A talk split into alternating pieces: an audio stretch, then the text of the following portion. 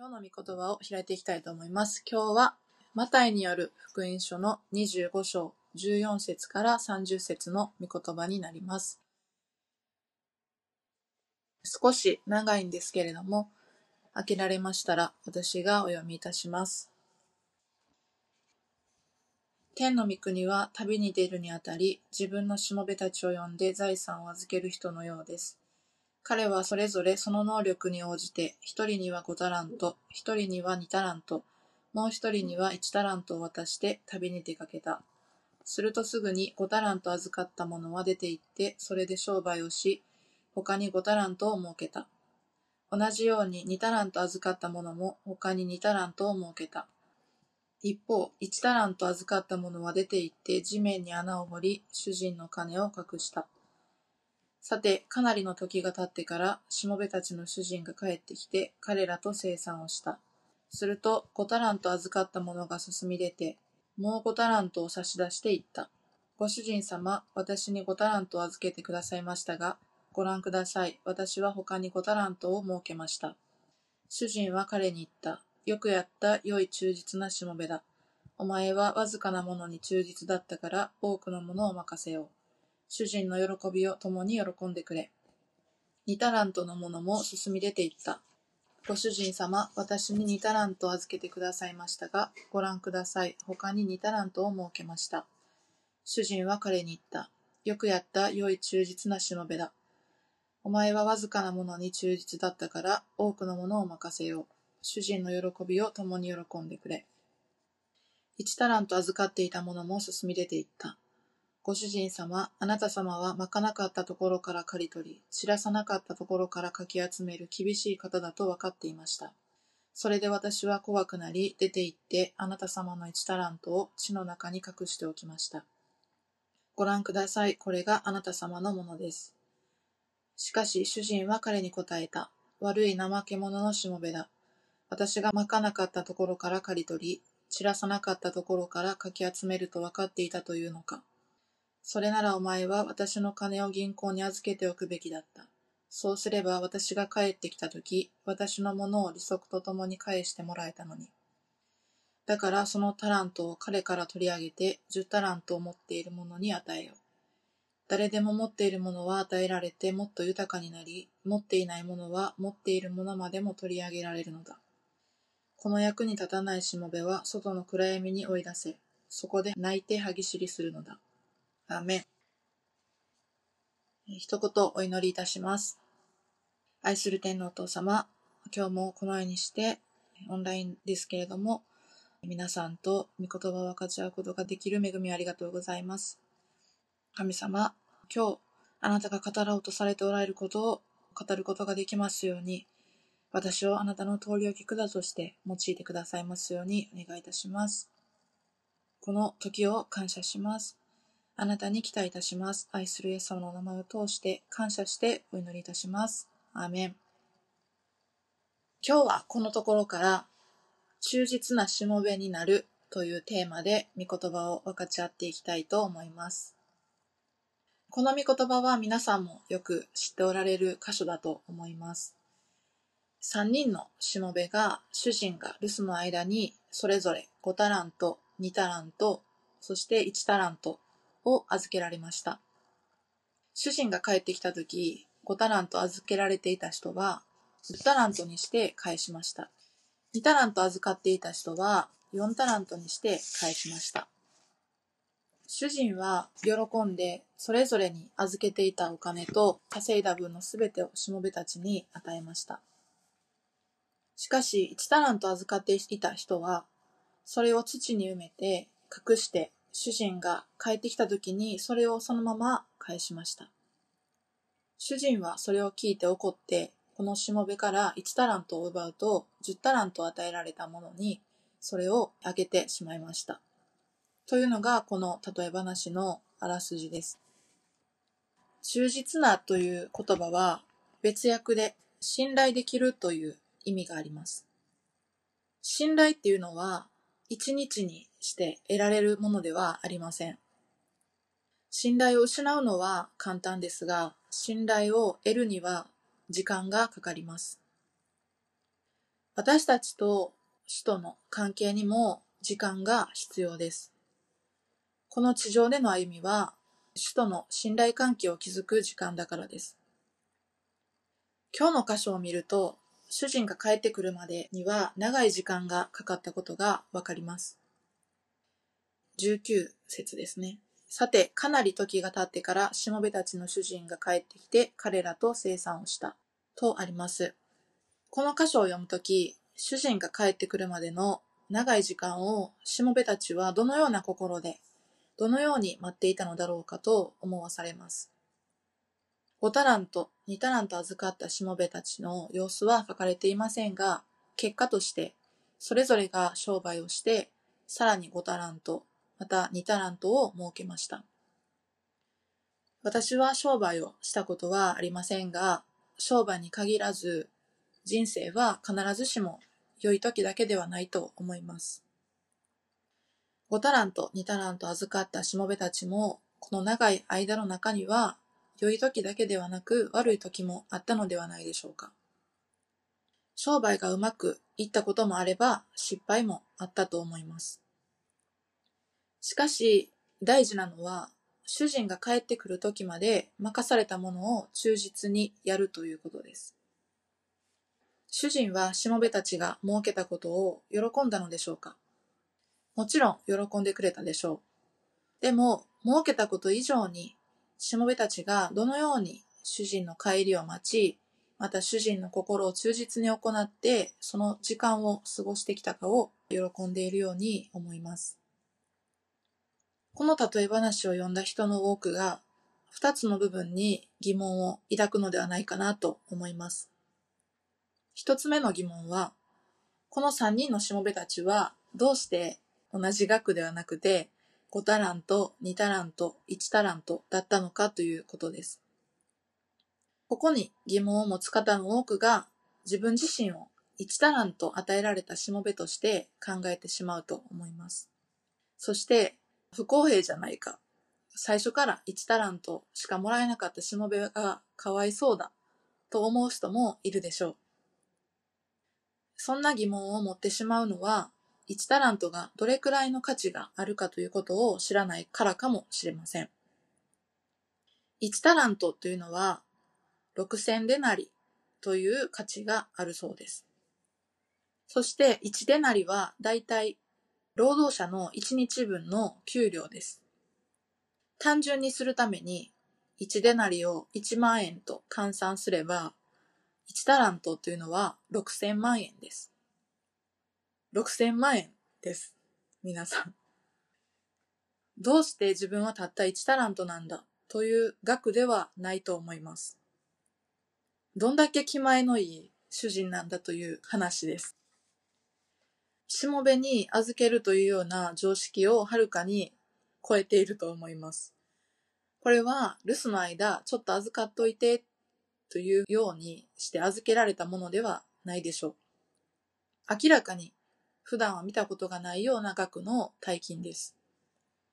私たちの主人は、それを私たちに預けて、好きに使ってみなさいと渡されました。ところが、これを隣の人たちのものと比較し始めたとき、何かが変わってきます。その途端に与えられているものは少ないような気がしてしまいます。6000万円が自分の元にあること自体が大きな恵みなのに、私の主人はなんと不公平で意地悪なんだろうと思えてきてしまう。あの人が預かっているように数億円くらいあればともかく6000万円程度で何ができるのかと思えてくるかもしれません。でも金額は問題ではありません。このように書かれています。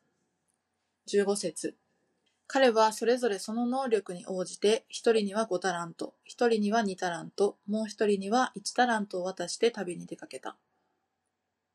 5タラントには5タラントの使い方、2タラントには2タラントの使い方、1タラントには1タラントの使い方があります。私たちに与えられているものは、私たちの能力に応じた最も用いやすい賜物です。隣の人のタラントを見るのではなくて、自分に預けられているタラントをいかに使えばいいのかを考えるべきだと思います。この例え話を聞いた私たちが持ってしまいがちなもう一つの疑問は、このタラントを使ってもしもなくなってしまったらどうなるんだろうということではないでしょうか。そもそもお金を預かっているのだから、1タラント預けられたしもべのようになくならないように管理してそのままで返すのが筋なのではないかとも思えるかもしれません。イエス様はそういう話をしたくてこのタラントの話をしたのではありません。私たちが神様から預かっているものはお金ではなく賜物です。この例え話は、あえてビジネスに失敗した人の話をしているのではありません。もし失敗したらなくなるという話がしたいのであれば、一人くらい預かったタラントを使って失敗して少なくなってしまったしもべが出てきてもいいのではないかなと思います。でもイエス様はそういう人を出しませんでした。私たちに与えられている賜物は使うことによっては決して失われないものだからです。逆にイエス様はこのように言っています。29節誰でも持っているものは与えられて豊かになり、持たないものは持っているものまでも取り上げられるのです。イエス様が言いたいのは、私たちに与えられている賜物は、それを使うことによっては絶対になくならない。しかし、もしそれを使わないのであれば、せっかく預けられているそのタラントさえ失ってしまうと言われています。私たちクリスチャンは、与えられているタラント、賜物を使わなければなりません。私たちすべてのクリスチャンに賜物は与えられています。今日の箇所に戻りますが、5タラント設けたものも2タラント設けたものも全く同じ評価がなされています。イエス様はどれだけうまくやったか、どれだけ成果を出したかを見られるのではありません。あなたはわずかなものに忠実だったからとあるように、委ねられた賜物を用いていく忠実さを見られます。そしてイエス様は天の御国において豊かに報いてくださいます。イエス様ご自身から直接、よくやった忠実なしもべだと言ってくださいます。一タラント預かったものの怠惰の原因は、主人を見誤っていたことでした。厳しい方と述べられています。主人は本当にそのような方だったのでしょうか？もしそのような方だったのであれば、そもそも自分の財産を預けるということ自体しないと思います。同じような例えがルカの福音書にあります。そこで一皆を預かったしもべも同じように自分の主人を見ていました。そこで主人はこう言います。ルカの福音書19章22節主人はそのしもべに言った。悪いしもべだ。私はお前の言葉によってお前を裁こう。お前は私が厳しい人間で預けなかったものも取り立て、まかなかったものを刈り取ると分かっていたというのか。主人が怒ったのは、任されたタラントがそのままだったからではありません。このしもべの心の態度、主人はこういう方なんだというふうに決めつけて預けられたタラントを用いなかったからです。私はお前の言葉によってお前を裁こうとあるように、しもべは自分自身の言葉によって裁かれました。私たちは主をどのようなお方だと考えて告白しているでしょうか？私たちにはたくさんのタラントが与えられています。それなのに否定的な思いや失敗に対する恐れ、また不安を持っていないでしょうか？何かする前にこうなるからと決めつけてはいないでしょうか？私たちはいくらでも否定的な思いを持つことができます。私自身も今まで以上に自分の思いや考えが取り扱われています。人は良いことがあったとしても悪いことが一つでもあるとそれに目を留めてしまいやすいと思います。主に対してだけではなくて、人に対しても、また状況や物事に対してもです。しかし、御言葉にはこうあります。神は不公平な方ではありませんから、あなた方の働きや愛を忘れたりなさいません。また、ヘブルで続く箇所にはこうあります。私たちが絶望するのは、あなた方一人一人が同じ熱心さを示して、最後まで私たちの希望について十分な確信を持ち続け、その結果、怠け者とならずに、信仰と忍耐によって約束のものを受け継ぐ人たちに習うものとなることです。私たちの主人であるイエス様は、再びこの地に戻ってこられます。その時がいつなのかは誰にもわかりません。それまでの間、この地上での歩みは様々なことがたくさんあると思います。しかし、今日という日を一タランと預かったしもべのように恐れや否定的な思いで過ごすのではなくて、主が良いお方で必ず報いてくださるお方であることを信じて、信仰による告白をしながら忍耐することを選び取っていきたいと願うのですが、アーメンでしょうか。人の目につかない小さなことでさえ報いがあります。それぞれに任されたタラントが違います。ですが、いつか天の御国に行った時に、主からよくやった、良い忠実なしもべだと言われる日を心待ちにして、一日一日を過ごしていくものとなりたいと願うのですが、アーメンでしょうか。忠実なしもべは、主人の愛と期待の中に生きていました。忠実さは十字架にかかって死んでくださったイエス様の愛を覚えるところから生まれます。イエス様がこの教えをなされたのは十字架にかかられる直前でした。イエス様は私たちのために天の父なる神様から委ねられた使命を全うしてくださいました。罵られても罵り返さず、十字架から降りずに、贖いの御業を成し遂げてくださいました。そのイエス様が私たちと共に先立って歩んでくださり、苦しみを理解し、私たちのために取りなし、天の御国へと導き入れてくださいます。そのイエス様の苦しみを覚えること、イエス様の愛を覚えること、それが忠実に生きる力です。ですから、イエス様が十字架の苦しみを全うされて、私たちをあがなってくださった愛を覚えて、その恵みにしたり、また託されたタラントを用いて、委ねられた責任を担い、またとどまり、忠実に、誠実に、地道に歩んでいきたいと願います。イエス様ご自身から、よくやった良い忠実なしもべだと言われるその日を一心に待ち望んでいきましょう。それではお祈りします。愛する天のお父様、感謝します。今日も皆さんと御言葉を分かち合うことができたことを感謝いたします。私たち一人一人に与えられたタラントを用いることができるように、主をどうぞ助け導いてください。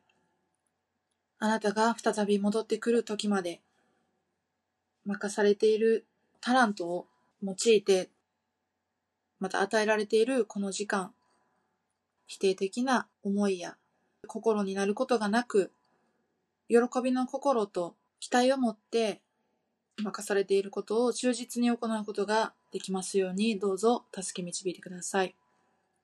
あなたがこれから用意されている計画のうちに忠実に歩んでいくことができますように助け導いてください。今日のこの時間を感謝いたします。あなたに栄光を開始いたします。愛するイエス様のお名前を通して感謝してお祈りいたします。アーメン。